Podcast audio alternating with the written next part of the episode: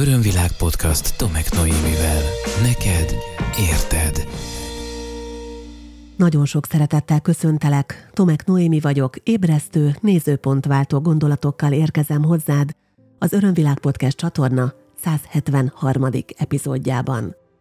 Egy izgalmas témát hozok, amely talán azt gondolhatod, hogy nem érint még, vagy nem érint már, de én azt javaslom, hogy tarts velem mindenképp, mert ha te nem is szeretnél már vagy még babát, ha ti nem is vágytok már vagy még babára a pároddal, ha már túl vagy rajta, vagy egyáltalán nincs bent ez az élettervedben, akkor is lehetséges, hogy a környezetedben vannak, voltak, lesznek olyanok, akiknek egy-egy itt elcsípett, érdekes és hasznos gondolattal segíteni tudsz egy fontos pillanatban. Mielőtt a mai témába belevágunk, szeretnék néhány fontos gondolatot átadni neked.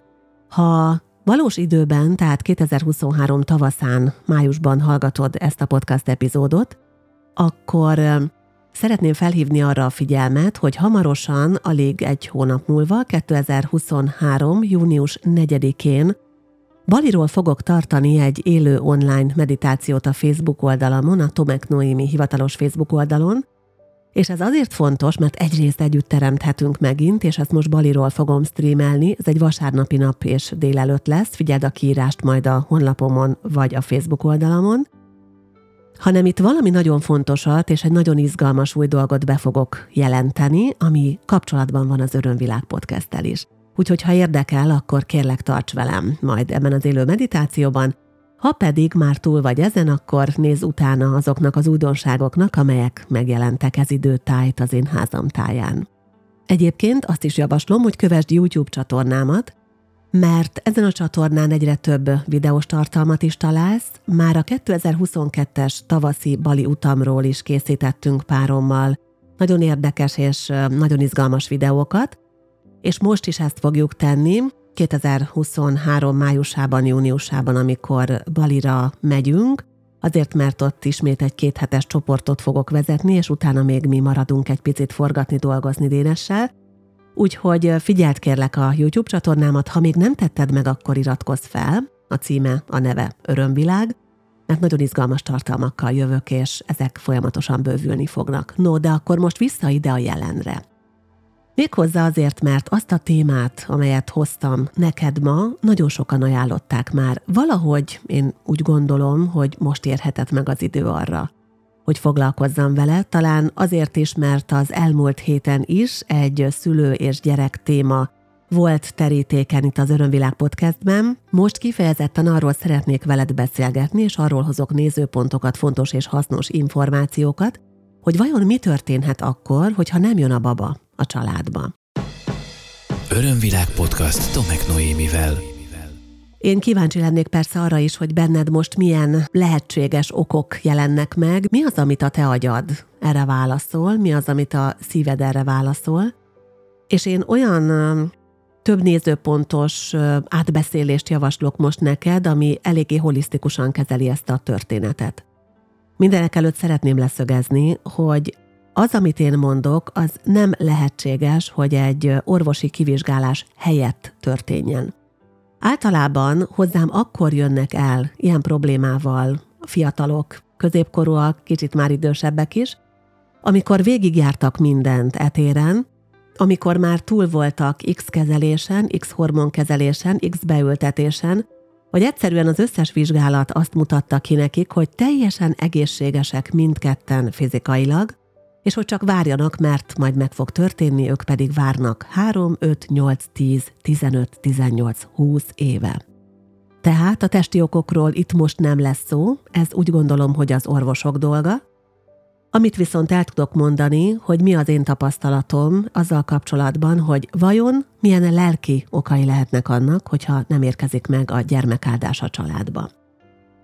Több olyan témát is végig fogunk járni, vagy nagyobb témakört, amely ezt okozhatja. Általában, amikor eljönnek hozzám ezzel a problémával, volt már, hogy pár, de többnyire egyébként az történik, hogy a, a potenciális anyuka érkezik meg ezzel a problémakörrel, akkor elmondják, hogy száz százalékban mindketten elkötelezettek a gyermekvállalás iránt, és hogy értetlenséggel fogadják mindazt, ami történik, mert semmit már nem tudnak fizikai, biológiai, orvosi szempontból felvonultatni indokként a szakemberek az ügyben, hogy miért nem érkezik meg a gyermek, miért nem lesz állapotos az édesanyja várományos, viszont ez mind a tudat és az érzések szintjén jelenik meg bennük. Ilyenkor azt szoktam mondani, hogy ez teljesen rendben van, és nem vonom kétségbe azt a tiszta szándékot és azt a vágyat, amely bennük megjelenik, de hogy mi nekünk egy kicsit mélyebbre kell menni ahhoz, hogy meg tudjuk érteni, hogy valójában mi az akadály. Tehát könnyen lehet, hogy a tudattalamban vannak olyan hitrendszerek, olyan programok berögzítve, amelyek a gyermekáldást akadályozzák, lehetnek akár genetikai minták is, amelyek már az ősöktől érkeznek. Az első és legfontosabb téma, amelyet itt szeretnék megemlíteni, az pedig az úgynevezett DNS inkompatibilitás – és most megint nem orvosi dologról beszélek, hanem a DNS-ben lévő genetikai információkban rögzítettek inkompatibilitásáról. Hogyha hallgatod az Örömvilág Podcast csatorna adásait rendszeresen, akkor már hallhattál erről a témáról. Volt egy olyan adás, hogy kivel harcol a DNS-ed, egyébként javaslom azt is ide csatolni ez a témakörhöz, és most ebből hoznék néhány gondolatot ide újra, illetve kiegészíteném más fontos témákkal is. Akkor, amikor a DNS-ünkben összekeverednek különböző nemzetek információi, amikor a DNS-ünkben ott van az őseinknek a tapasztalásából leírt számtalan program, belénk ivódott, tovább örökített számtalan program, akkor könnyen előfordulhat, hogy bizonyos népekkel kapcsolatban, vagy bizonyos vallású emberekkel kapcsolatban ellenérzéseink vannak. Olyan ellenérzéseink, amelyeknek mi nem is vagyunk a tudatában.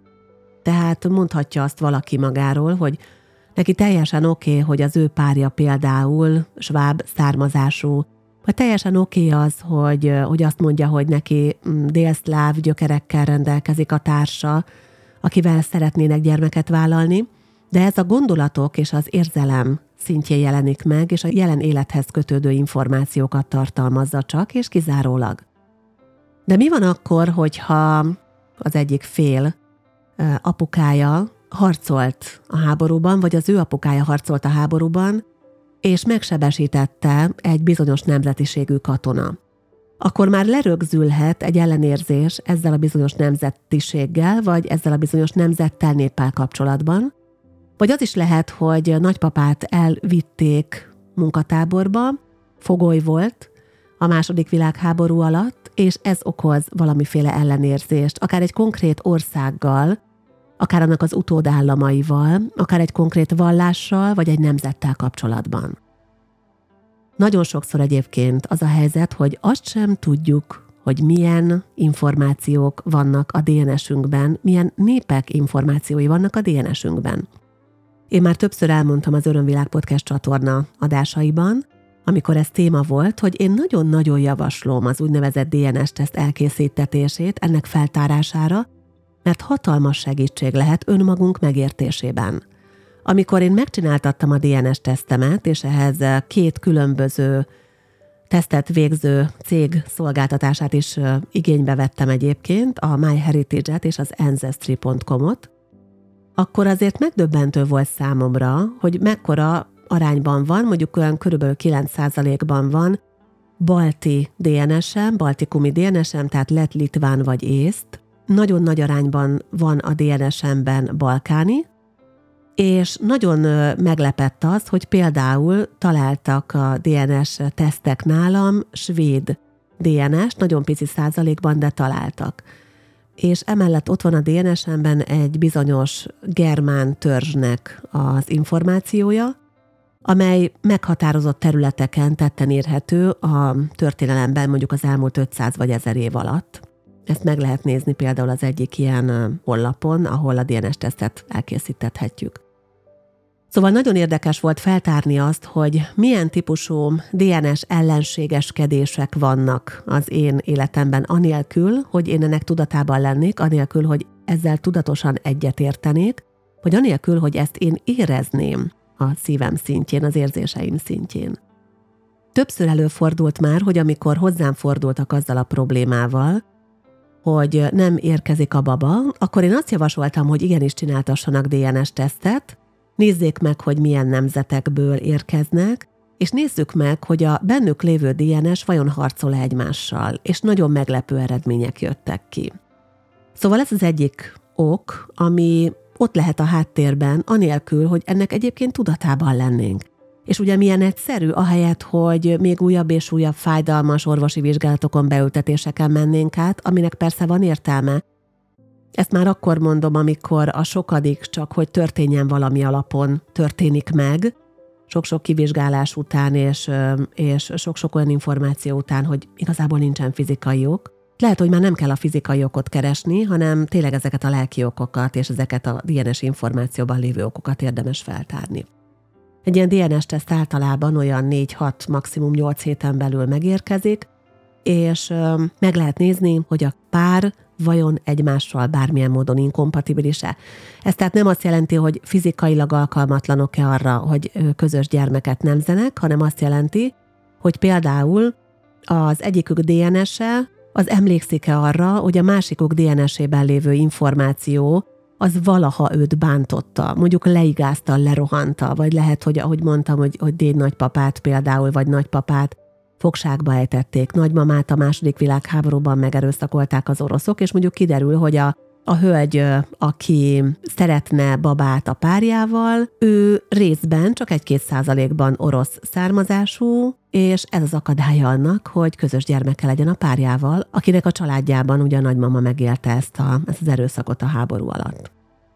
A második, amit szeretnék elmondani ezzel kapcsolatban, az az, hogy nagyon fontosak a szülők által mutatott minták.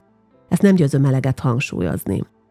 Főleg azért, mert a szülőségről, a szülői létről, arról, hogy mi az, hogy anya, mi az, hogy apa, nekünk ők adnak és mutatnak a legtöbbet. Hogy a legjobbat vagy a legigazabbat mutatják-e, az más kérdés, de velük növünk fel, optimális esetben, ha nem, akkor az is persze mutat valamit és tanít valamit, és rajtuk keresztül alakul ki egy kép bennünk arról, hogy mit jelent az apa szerep, és mit jelent az anya szerep. Hogyha azt látja a gyermek, hogy az anya szerep az valójában egy őrületesen nagy áldozati szerep, mert anya folyamatosan azt mondja, hogy én minden csak értetek, de panaszkodik, és közben zsörtölődik miatta, hogyha azt mondja, hogy én mindent feláldoztam értetek, és azért nem lett belőlem semmi, mert nekem veletek kellett foglalkoznom, mondja ezt mondjuk elkeseredettségében édesanyja a gyermekeinek, akkor azért erősen ott van annak az esélye, hogy az a későbbi felnőtt nő, aki egykor kislányként ebben nő fel, az nem akarja ezt a szerepet magára vállalni, mert tudja egyrészt, hogy gyermekként ezt milyen szörnyűséges nap mint nap megkapni, a másik pedig az, hogy eszágában nincs ennyire szarul lennie, mint ahogy az anyukája volt.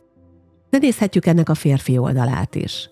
Nagyon gyakori a vállásoknál, hogy édesapa kilép a család életéből, számtalanok a lehet ennek, nem feltétlenül arról van szó minden esetben, sőt, hogy apa nem kíváncsi a gyerekekre, nagyon sokszor a bonyolult kapcsolati helyzet az ide-oda költözgetés és a szülők közti őrületes ellentét az, ami ezt okozza. Nagyon gyakran előfordul, hogy egyik szülő a másik ellen neveli a gyereket egyébként, tehát azért nem menjünk el az ilyen tények mellett sem.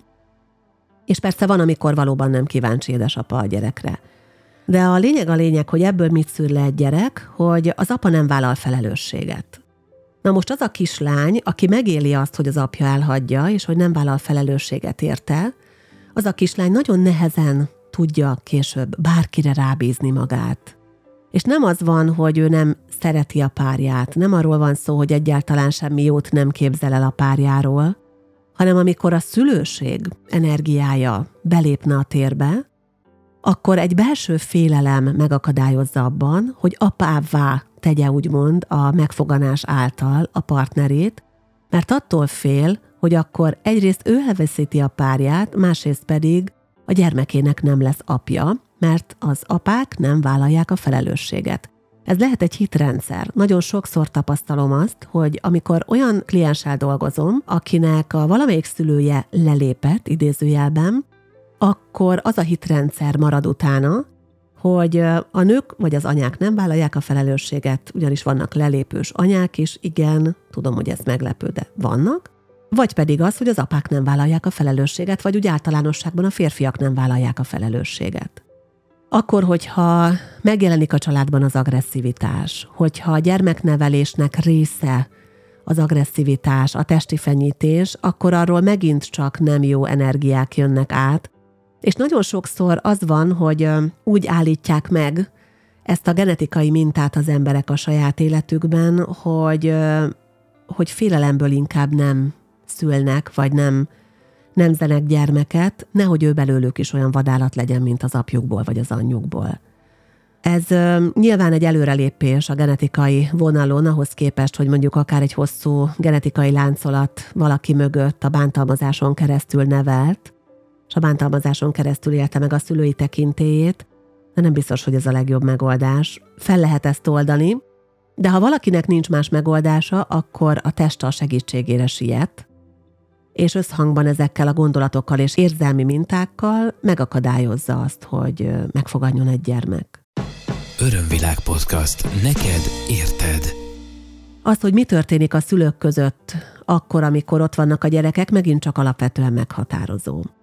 Hogyha a szülők azt mutatják, hogy milyen jó volt nekünk nélkületek, és nézzétek meg, ide jártunk nyaralni, oda jártunk apával, koncertre jártunk, motoros táborban voltunk, milyen jó volt, de aztán jöttetek, ti minden megváltozott, apának nagyon sokat kell dolgozni, már nincs arra időnk, hogy elmenjünk kettesben, és ez egy ilyen panasszá növi ki magát, akkor ebből megint csak szépen a gyermek leszűri a következtetést, hogy hát a szülőség az csak a gyerekről szól, és amikor beleérkezik abba a korba, hogy szeretne a partnerével szülővé válni, akkor bekapcsol benne ez a minta, hogy oké, okay, oké, okay, állj, állj, állj, stop, lehet, hogy szeretnél, de érdemes inkább megakadályozni, mert akkor oda a kapcsolatod, oda a párkapcsolatod. Fontos az is, hogy a szülők hogyan és mit kommunikálnak, mit mondanak ki arról, hogy mit jelent szülőnek lenni. Hogy az apa dolga csak az, hogy eltartsa a családot, az anya dolga csak az, hogy gondoskodjon a családról, és ők nincsenek sehol, akkor az nem fog túl sok jóra vezetni. Hogyha függőség van a családban, hogyha nem foglalkozik a szülő a gyerekkel, az is lehet egy ok, ami aztán megállítja a gyermekből felnőtté vált nőt vagy férfit abban, hogy befogadjon egy kis új életet, vagy hogy, vagy hogy nemzen egy új életet. És persze az is kérdés, hogy apa és anya valóban egy pár? Ők valóban férfi és nő? Vagy ők csak szülők? Hogyha valaki megtalálja a társát, úgy, ahogy azt nem látta a szüleitől, abban a nem csak szerencsés, de most jobb szót nem találtam, de tényleg szerencsés helyzetben van, hogy a negatív szülői példa minta ellenére is megtalálja a szerelmet, a társat, akkor ehhez nyilván ragaszkodik. De hogyha tudja azt, hogy amikor a férfi és a nő apa és anya, akkor, akkor viszont nem társak, mert ő így látta már csak a szüleit, akkor lehet, hogy nem tudja képtelen kockára tenni ezt a gyönyörű kapcsolatot azért, hogy beleérkezzen egy gyermek, még akkor is, hogyha nagyon vágyik rá. Fontos emlékeztetnem téged most is arra, hogy ezeknek a történéseknek a nagy része, mondjuk nagyjából 99%-a nem a tudat szintjén zajlik, ez mélyebben van. Ezek beivódott minták, ezek olyan történetek, olyan impulzusok, amelyek valamikor a gyermekkorban megtörténtek, bebetonozódtak, eltárolódtak, és mint az időzített bombák, akkor robbannak fel, és akkor kezdenek el működésbe lépni, amikor aktuálissá válik a téma.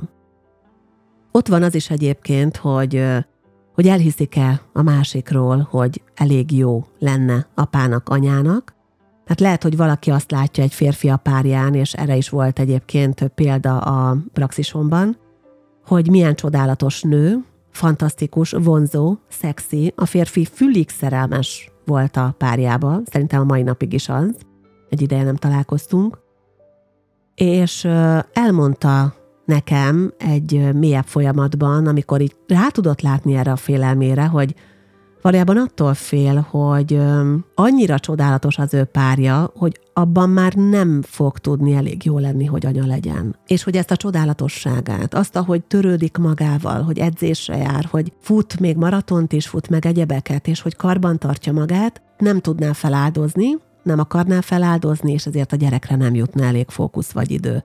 És ennek megvolt az ellentetje is a női oldalról, amikor az volt, hogy igen, a párom nagyon vicces, nagyon vidám, ő a társaság középpontja, imádom, hogy felpattanunk a motorra, jövünk, megyünk, száguldozunk, utazunk, imádom, hogy még szörfözni is tud, azt nem Magyarországon nem sokan tudnak, imádom, hogy van jogosítványa hajóra, és vitorlázunk, amikor elmegyünk a tengerhez, de ő olyan szabad és olyan önfelett, és mindig, mindig azt szerettem benne, hogy olyan nagy gyerek. Aztán a következő nagy csomag, amit szintén érdemes átgondolnunk, ez pedig arról szól, hogy vajon el tudjuk-e képzelni, el tudják-e képzelni az érintettek, hogy mi lesz az ő megszokott szerepeikkel. Ugye részben ezt már érintettem is az előző gondolatmenetben. A mai világ elképesztően teljesítményorientált és nagyon versengő. Ha valaki kilép a mókus kerékből, amibe egyszer beszállt, akkor nem egyszerű visszalépni.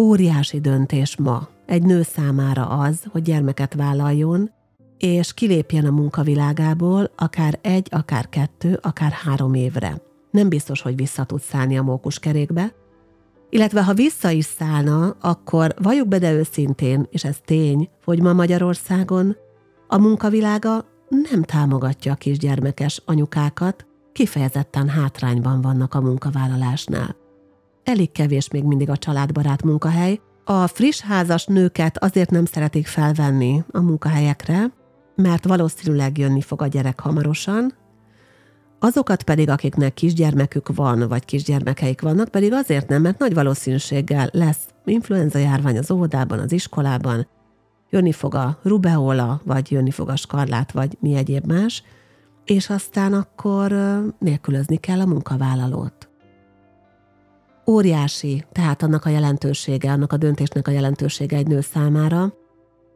hogy kilépjen a munkavilágából, és van akinek önmagában az anyaszerep a kiteljesedés, míg másoknak az anyaszerep önmagában szűk. Ez nem jó, nem rossz. Egyik sem jobb és több a másiknál.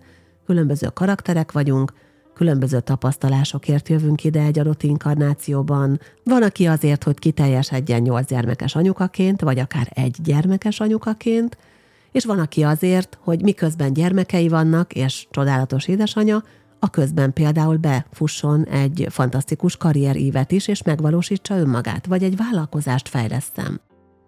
Szóval a kérdés az, hogy hogyan legyen ott száz százalékban egy nő, hogy hol, hogy mindenhol hogyan legyen ott száz százalékban, Nos, erre persze nincs megoldás, olyan verzió nincs, hogy mindenütt mindig ott vagyunk száz százalékban. Priorizálni ér, de van, akinek túl nagy árnak tűnik.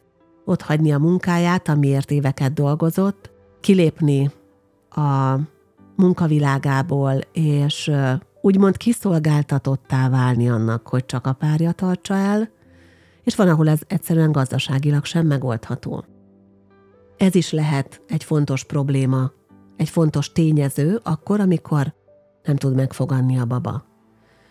És még van valami, ami nagyon fontos, és erről is beszélni szeretnék, az az, hogy akarattal nem megy.